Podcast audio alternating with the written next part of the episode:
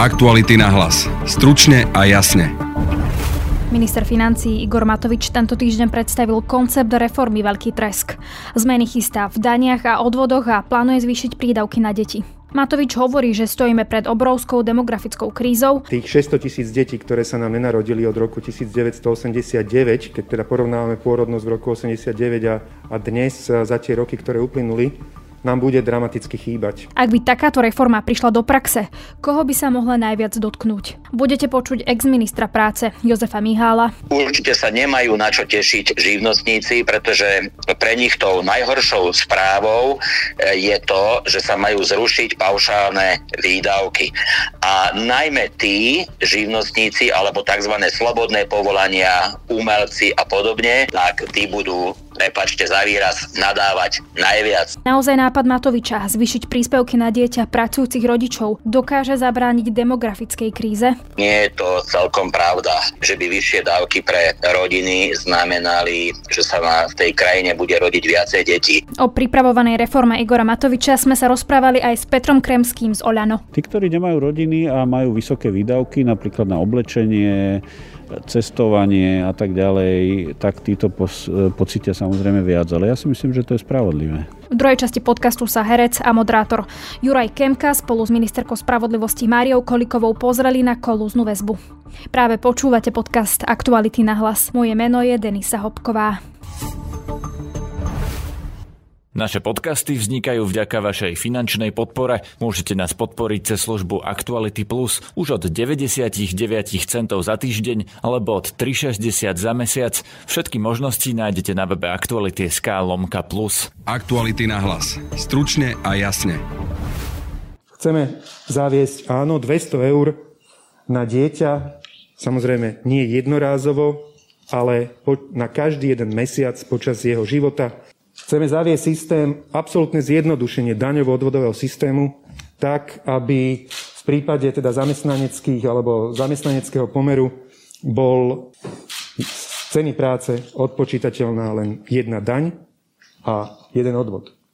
A férové dane tie som viac menej v tom úvode spomenul a tie znamenajú to, že keď medzi vami sú tu ľudia, ktorí každý pracuje inak, ale v skutočnosti robí to isté, tak chceme dosiahnuť, aby platil tie isté dane a tie isté odvody.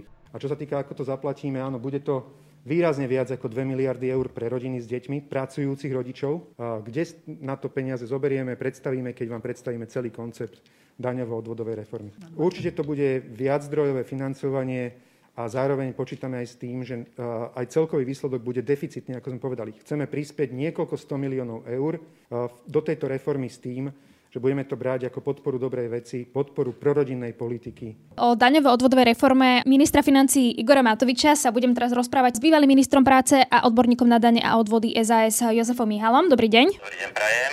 Nevideli sme veľa z tej síce reformy, ale aj unikol nejaký dokument. Čo to bude znamenať pre živnostníkov? Ich sa to asi pravdepodobne dotkne najviac, čiže skúsme si rozobrať, že ako presne sa ich to dotkne, čo to bude znamenať pre ktorých možno živnostníkov skôr. Ak môžeme veriť tomu dokumentu, ktorý zverejnil denník N, vyzerá dôveryhodne, aj keď na druhej strane by som to bral s rezervou, pretože v materiáloch ministerstva financií vždy býva aj dopad, koľko to bude stáť, ako ktoré opatrenie vlastne bude vyzerať z pohľadu makroekonomických ukazovateľov, rozpočtu.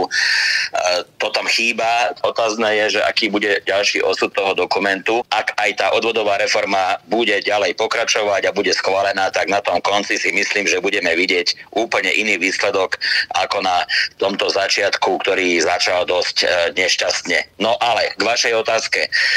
Podľa toho, čo bolo zverejnené, tak určite sa nemajú na čo tešiť živnostníci, pretože pre nich tou najhoršou správou je to, že sa majú zrušiť paušálne výdavky.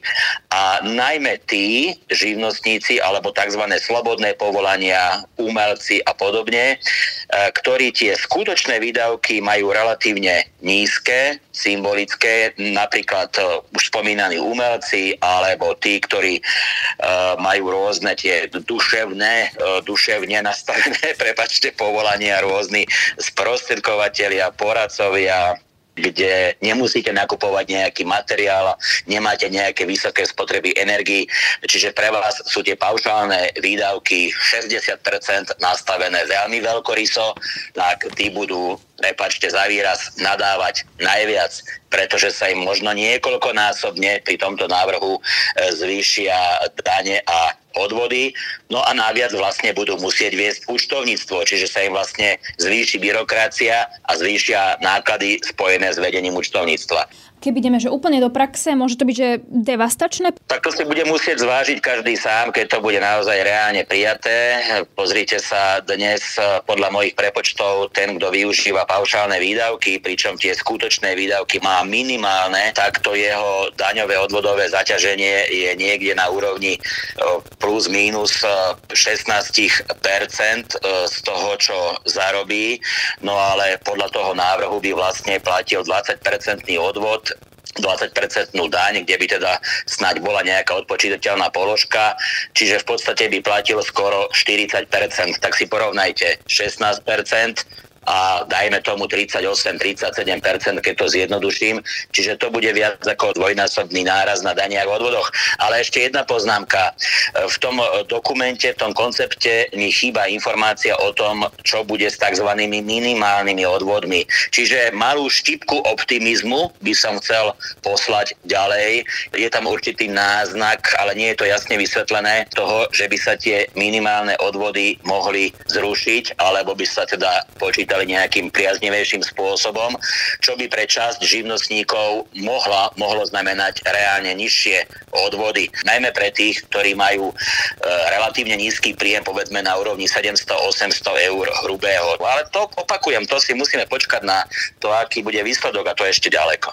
Na druhej strane Igor Matovič hovorí, že si chce posvietiť na tých takých, ako by som to povedala, nepoctivých, dajme tomu, ktorí ten systém zneužívajú. Toto pán Matovič nemal povedať. Urazil tým 100 000 ľudí na Slovensku a ich rodiny. Aké zneužitie?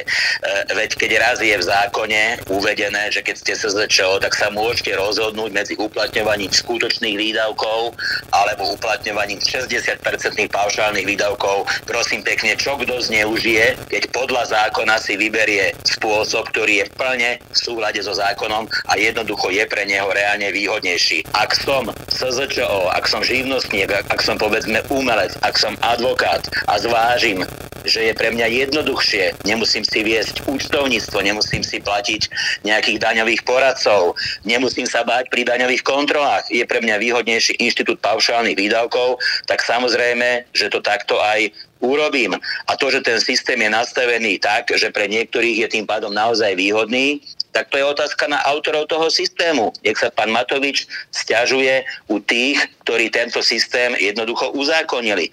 Takže žiadne zneužívanie, ale práve naopak, oni si zaslúžia všetku česť, že podnikajú, pretože mohli by sa, povedzme, keby mali niečo zneužívať, tváriť, že žiadne príjmy nemajú, mali by príjmy, povedzme, na čierno, čerpali by sociálne dávky a tak ďalej, čo teda aj niektorí robia, aby sme boli úprimní, ale to, čo sa takto dnes deje, to nie je žiadne zneužívanie. Pointa toho celého je, že Matovič hovorí, že chce robiť tú prorodinnú politiku a teda hovorí, že 200 eur pre dieťa, kde je pracujúci rodič, je možné dať 2,5 miliardy bez toho, že by sme zvyšovali nejakým spôsobom dane a bez toho, že by sa to dotklo všetkých občanov a ich peňaženie? To je práve problém, keby šlo o samotnú daňovú odvodovú reformu, ktorou sa napravia zlé nastavené sadzby, ktorou sa zavedú férové dane odvody, ktorou sa zjednoduší systém, tak tomu by som tlieskal.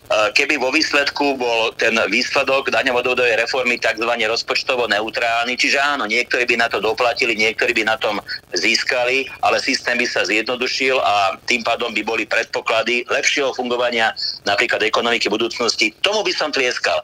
Lenže háčik je v tom, že pán Matovič do toho priniesol tie štedré dávky pre deti. Áno, kto by nechcel pridať rodinám, ale čo je veľa, to je veľa. Jednoducho treba poznať mieru. Tento jeho nápad má stáť 2,5 miliardy eur.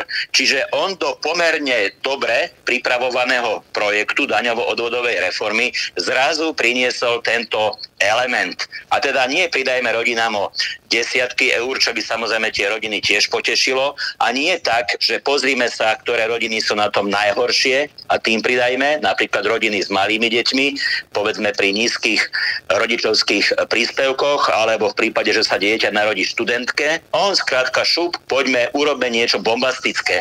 A tým pádom je tu problém, že niekde sa tie miliardy musia vziať. No a pán Matovič to chce robiť veľmi jednoducho. On skrátka predstaví tie parametre toho, čo analytici na ministerstve financií rok pripravovali. On to skrátka predstaví tak, že zvýši tie sadzby a zavedie aj vyššiu DPH-čku, aby bolo z čoho tie dávky financovať.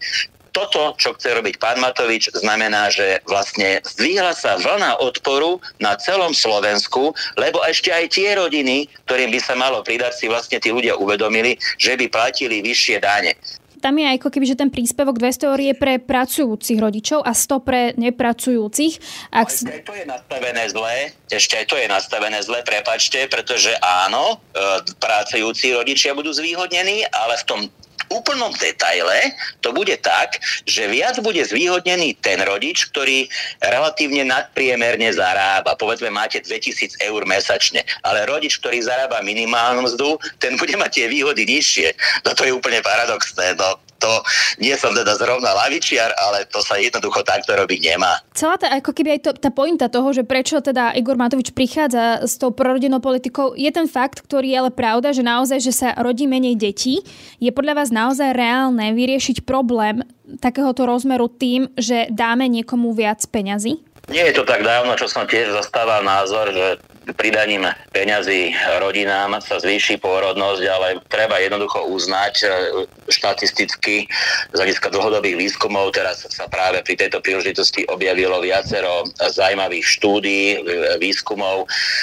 Tie štatistiky ukazujú, že nie je to celkom pravda, že by vyššie dávky pre rodiny znamenali, že sa v tej krajine bude rodiť viacej detí. Vieme, že v Maďarsku už niekoľko rokov sú rodiny relatívne štedro dotované. Podobne takéto zmeny v prospech rodín boli prijaté v Poľsku a nedávno som videl jeden graf, ako sa na tom krajiny V4 pri porovnaní medzi sebou. Jednoducho vo všetkých týchto štyroch krajinách tohto nášho regiónu došlo po roku 1990 k výraznému poklesu pôrodnosti. Potom pôrodnosť začala mierne rásť. Znova došlo k výpadku pri kríze, ekonomickej kríze, ktorá bola v rokoch 2008, 2011, 2012 a potom sa tá pôrodnosť znovu trošku vylepšuje. Dnes máme na Slovensku, prepáčte za takýto hlúpy údaj, 1,6 dieťaťa v priemere na jednu rodinu. Čiže je to lepšie, ako to bolo ešte pred pár rokmi, tá pôrodnosť sa zvyšuje. Ale v porovnaní s tým Maďarskom alebo Poľskom na tom nie sme horšie. Čiže ten živý príklad z Maďarska, z Poľska ukazuje, že vyššie dávky pre rodiny neznamenajú, že by v týchto krajinách zrazu výrazne stúpla pôrodnosť. V každom prípade rodiny podporovať treba, ale čo najviac cielene. A nejde len o peniaze, ale my si myslíme, hovorím teda za seba a za stranu SAS, že treba podporovať mladé rodiny napríklad lepším komfortom, pokiaľ ide o služby pre rodiny. To sú predškolské zariadenia, aby napríklad matka sa mohla vrátiť do práce, pokiaľ má na tom ona sama záujem. Aby to dieťa malo miesto v škôlke. Aká je situácia na Slovensku? Miesta v škôlke v tých lacnejších obecných mestských škôlkach jednoducho nie sú.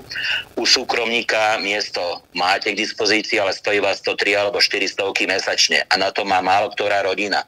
Čiže na toto sa treba napríklad zamerať, aby bola väčšia dostupnosť predškolských zariadení. A ďalej, povedzme, zamestnávanie mladých žien je veľmi problematické, pretože zamestnávateľ, keď si môže vybrať medzi zamestnaním mladej ženy alebo nejakého 35-ročného, 30-ročného muža, tak si vyberie toho muža. dôvody sú asi jasné. Čiže treba hľadať citlivé nástroje, možno nejaké príspevky alebo úľavy pre zamestnávateľov, ktorí zamestnávajú mladé mamičky, kde je teda predpoklad očeriek, ďalšej materskej a podobne. Aby tieto ženy naozaj cítili reálnu podporu zo strany štátu, ale aj zo strany toho celého prostredia, v ktorom žijeme.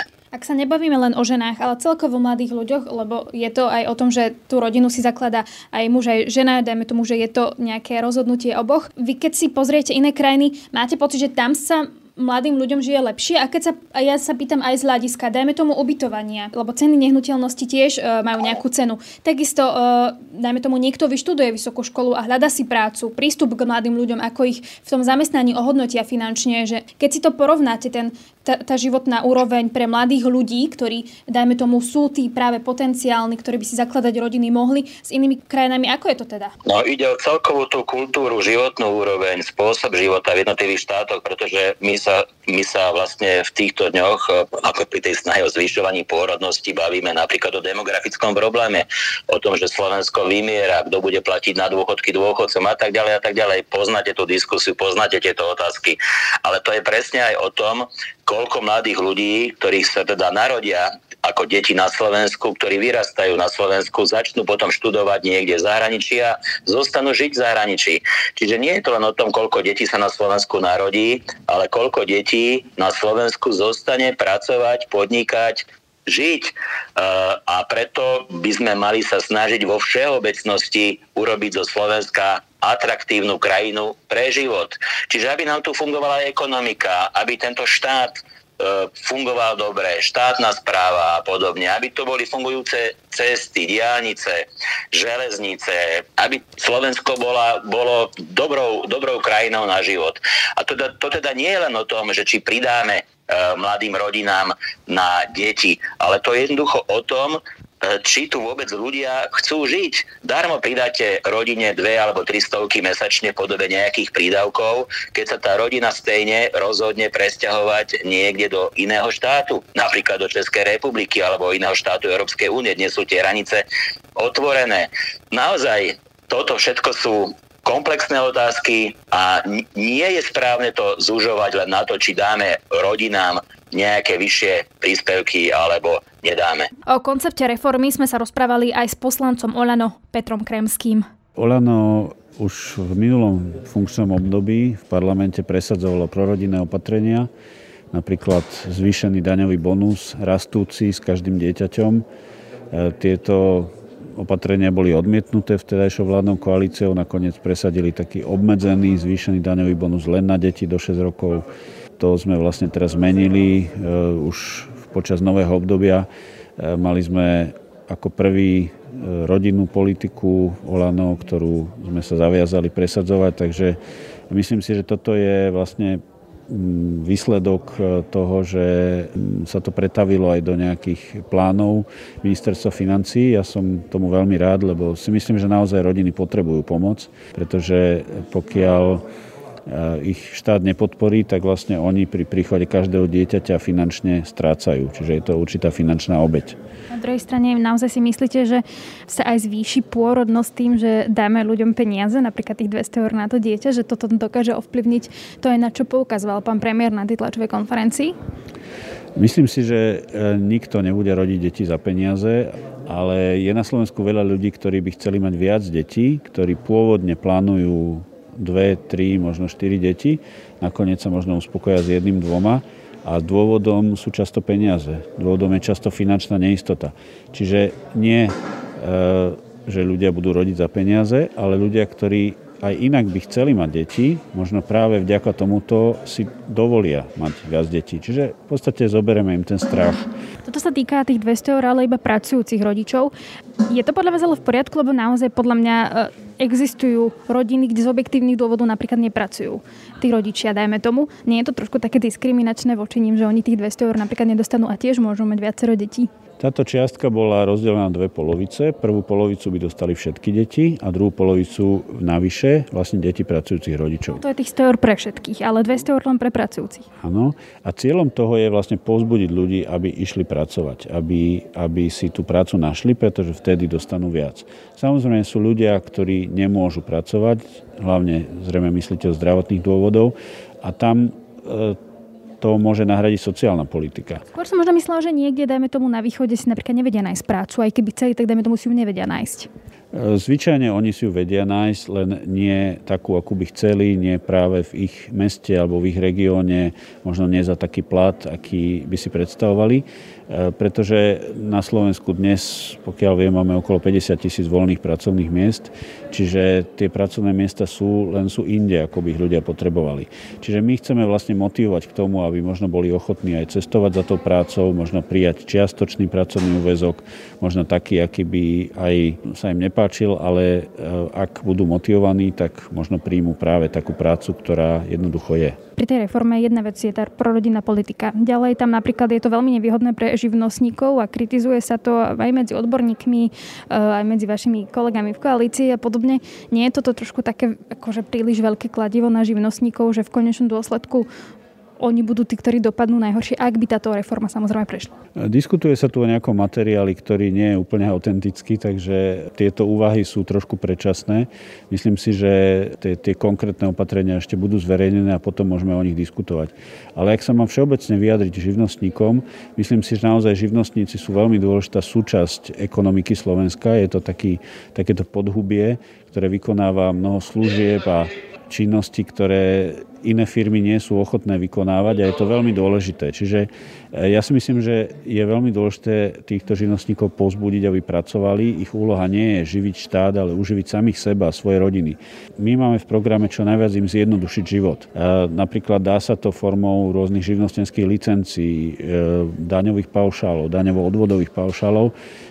Naša predstava je napríklad, aby tí živnostníci do určitej výšky tržieb jednoducho raz za rok alebo v štvrťročných mesačných splátkach zaplatili nejakú konkrétnu sumu, ktoré by mali zahrnuté aj dane, aj odvody na celý ten rok.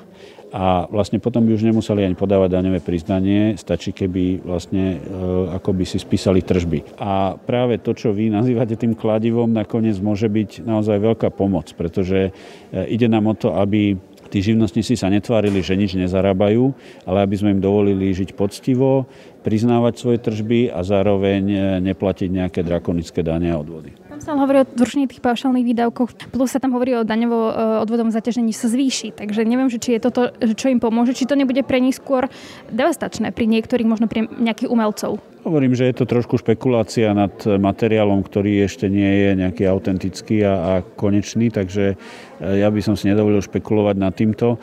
Myslím si, že paušálne výdavky sú určite veľká pomoc pre živnostníkov. Na druhej strane treba si priznať, že vlastne to výrazne znižuje to ich daňovo-odvodové zaťaženie a výsledkom toho sú aj ich potom nízke dôchodky napríklad. Čiže naozaj toto treba dobre nastaviť, aby to dobre fungovalo, aby ani živnostníci nemali zlý pocit, že niekto ich teraz oberá o ich peniaze, ale zároveň, aby vlastne aj to bolo spravodlivé voči ostatným zložkám spoločnosti a aj voči ich budúcnosti, lebo potom, keď prídu do dôchodku, majú 300-eurový dôchodok, tak sú veľmi sklamaní. Ja poznám také prípady a je to potom veľká škoda.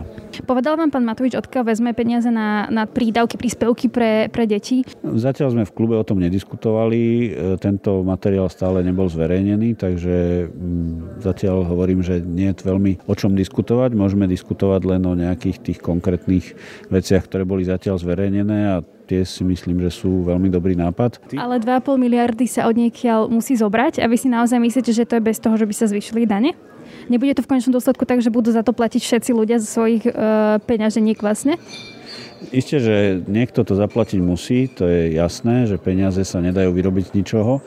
A musíme si povedať v prvom rade to, či chceme pomôcť rodinám, či chceme povýšiť tú rodinu na miesto, ktoré patrí, pretože tá rodina, v tej rodine vyrastá budúcnosť tejto krajiny. Ak si povieme, že áno, tak potom to B je, kde na to nájdeme peniaze. A tie peniaze napríklad sa dajú nájsť v lepšom výbere daní. My dneska vyberáme o zhruba miliardu eur menej na DPH, ako by sa dalo vyvodiť z vývoja hrubého domáceho produktu. Čiže tieto daňové úniky sú miesto, kde sa dá nájsť naozaj veľmi veľa peňazí. Ďalej sú to napríklad daňové výnimky. Máme tak zložité daňové zákony, v ktorých sa dajú nájsť všelijaké medzery, kde unikajú peniaze, zdaňuje sa toto, tamto, dáva sa to všelikde na rôzne kolónky, ktoré sa potom nezdaňujú. Treba ten systém veľmi zjednodušiť. Vieme, že na clách nám napríklad uniká veľmi veľa peňazí, čo nás dokonca Európska únia kvôli tomu kritizovala. A samozrejme potom sú tu majetky a výdavky lepšie zarábajúcich a bohatých ľudí, ktoré si myslím, že nie je v poriadku, keď 4., 5., 6. dom nejakého bohatého človeka je zdanený rovnako ako jeden dom človeka, ktorý v ňom býva a nič viac nemá.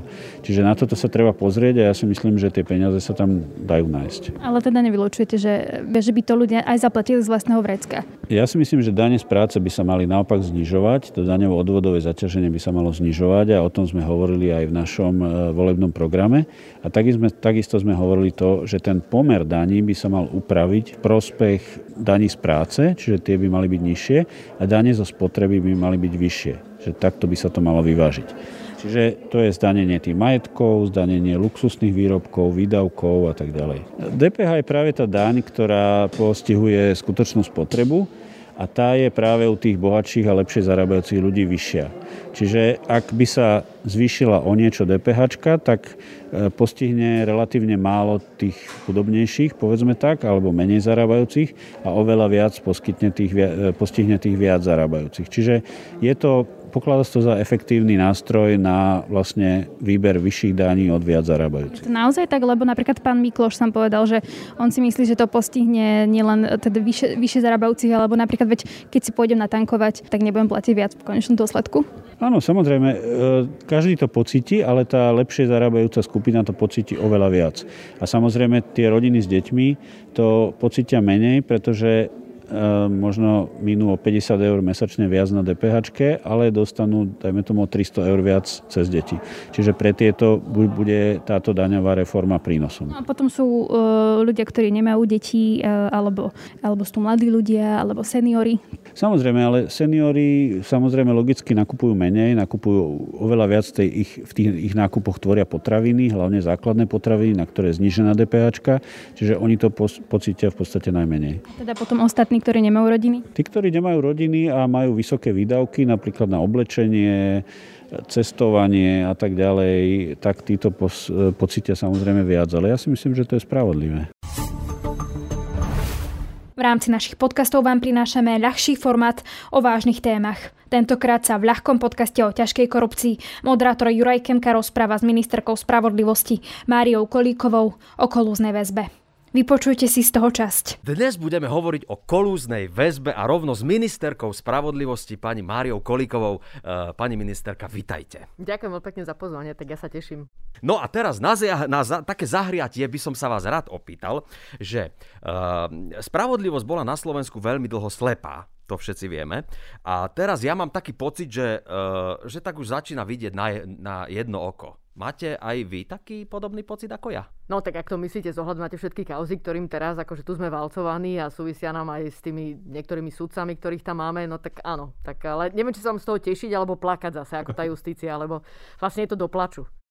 Je to do plaču, no lebo v každom prípade toľko ľudí sme ešte nikdy nemali v takom väzení ako teraz. A mnohí ešte nie sú ani odsudení, ale pôsobia v tzv. Kolúznej väzbe. Môžete nám tak v krátkosti teda vysvetliť, čo to je? Väzba je vlastne na to, že keď ste obvinení z trestného činu, takže ešte nie ste ani pred súdom, to je ešte ten úplný začiatok. To znamená, ten policajt vlastne rozhodne o tom, že myslí si, že ste vinní, tak vtedy vznesie obvinenie. A keď si myslí, že to v tomto prípade nestačí na to, aby sa to riadne vyšetrilo, lebo si myslí, keď je to kolúzna väzba, že budete niekoho ovplyvňovať. Že proste budete veľmi nekalo sa správať, napríklad, že pôjdete za niekým a budete ho presviečať, aby takto nevypovedal, alebo mu niečo slúbite, napríklad nejaký úplatok, alebo nejakú dovolenku, proste niečo zaujímavé, aby ste ho ovplyvnili v tom, že má vypovedať inak, to je to ovplyvňovanie. A môžete urobiť aj to, že máte nejakú dôležitú listinu a tu zničíte. Toto je to kolúzne konanie, vy mu chcete zamedziť A keď vlastne máte domnienky, skutočnosti, dôkazy, že takáto osoba sa bude takto prejavovať, toto bude robiť ako obvinený, no tak na to je tá kolúzna väzba. To, prečo to tam máme, tak je to preto, aby ten vyšetrovateľ stihol urobiť všetky úkony, všetky tie výpovede, tie výsluchy, aby tí ľudia neboli ovplyvnení. To znamená, že ide o to, aby on počas tej doby, kým teda tá osoba, u ktorej sa domnievame, že je páchateľ trestného činu, tak kým on aj vo väzbe, aby on stihol všetky tie výsluchy urobiť. Ako je možné, že sa Kočnerovi podarilo z kolúznej väzby posielať motáky? No, to je také veľmi nešťastné, lebo vlastne pochybil advokát, ktorý síce má prístup k obvinenému ako k svojmu klientovi, dá sa povedať bez akýchkoľvek obmedzení, keď ste teda vo väzbe, čo je teda v ústave na výkon väzby, ale advokát v zásade vás môže navštíviť koľko chce a kedy chce. Tak samozrejme nerátame s tým, že v noci, ale počas dňa, vlastne keď chce sa s vami stretnúť, tak má k vám prístup. To sú také anekdoty, že keď bol obvineným pán Lexa, tak s ním chodili hrávať karty, sa hovorilo o advokáti, to znamená, tým mu spríjemňovali vlastne ten pobyt. Ale len tým chcem povedať, že vlastne naozaj istým spôsobom je neobmedzený ten čas pre toho advokáta s tým obvineným. Takže s ním sa môže rozprávať, ale zase ten advokát nemôže hocičo robiť. Takže vlastne určite cez neho by nemalo dôjsť k ovplyvňovaniu. Ten zase je viazaný zákonom a etickým kodexom advokáta, k tomu by nemalo dôjsť. Aký je rozdiel medzi obyčajnou a kolúznou väzbou? Tak čo sa týka cely, to by som povedal, že to je jedno. Idete do tej istej cely. Ale to sú tie obmedzenia, ktoré sú o tom, že s kým sa stretávate, s kým si môžete písať, s kým si môžete zavolať. O toto ide. To znamená, že ak je to kolúzna väzba, no tak vyšetrovateľ vlastne rozhoduje o tom, že s kým môžete byť v kontakte. To znamená, ak napríklad chcete si s niekým zavolať alebo si s niekým písať, tak musí to prejsť cez jeho súhlas. Teraz sa začínajú ozývať hlasy rôzne smery a rôzne smerodiny, aby sa teda tá kolúzna väzba, aby sa skrátila. Prečo sa ozývajú práve teraz podľa vás? No tak ja myslím, že je to asi prirodzené, že keď sa zrazu niečo týka viac politikov, tak tí politici sú na to citliví a proste vieme, že máme tam teraz tých politikov v tej báse, proste aj v kolúznej väzbe, tak teraz aj tí politici začínajú byť na to viac citliví. To sa stalo. Tak to je veľmi jednoduchá odpoveď. Tak toto je. A keby sa teoreticky skrátila tá kolúzna väzba, aký by to malo vplyv na tých ľudí? No, ak by sa mala skrátiť tak, že teraz rovno povieme nejakých pár mesiacov a všetci von, no tak áno,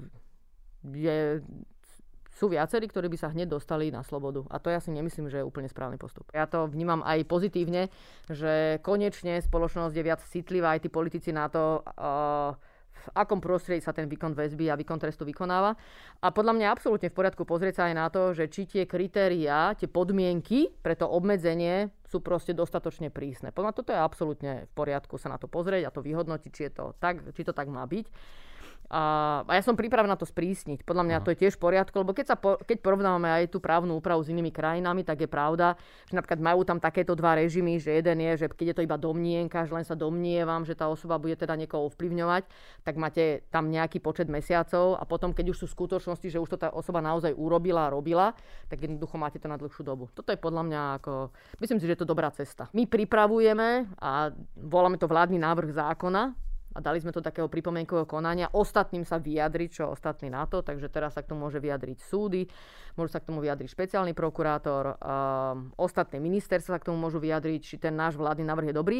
A my v tom vládnom návrhu vlastne sme pripravení sprísniť tú kolúznu väzbu a zaviesť tie dva režimy, napríklad čo majú v Českej republike, že budeme rozlišovať, že či sa len domnievam, že niekto ide niekoho ovplyvňovať, alebo či už skutočne sú tu dôkazy. Takže to sme pripravení takéto dva režimy urobiť a to doteraz nemáme. Hej?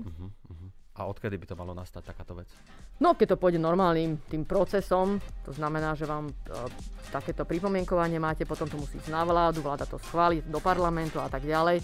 Tak takto prirodzene, keby to prebiehalo, tak mohlo by to byť účinné 15. október. Celý podcast nájdete už zajtra na našom webe Aktuality.sk a v podcastových aplikáciách. Nájdete tam ale aj iné podcasty, ako napríklad náš ranný alebo víkendový podcast Múzeum. Na dnešnom podcaste spolupracoval Adam Oleš, Anika Pindiaková. Pekný zvyšok dňa a tiež pekný víkend želá Denisa Hopková. Aktuality na hlas. Stručne a jasne.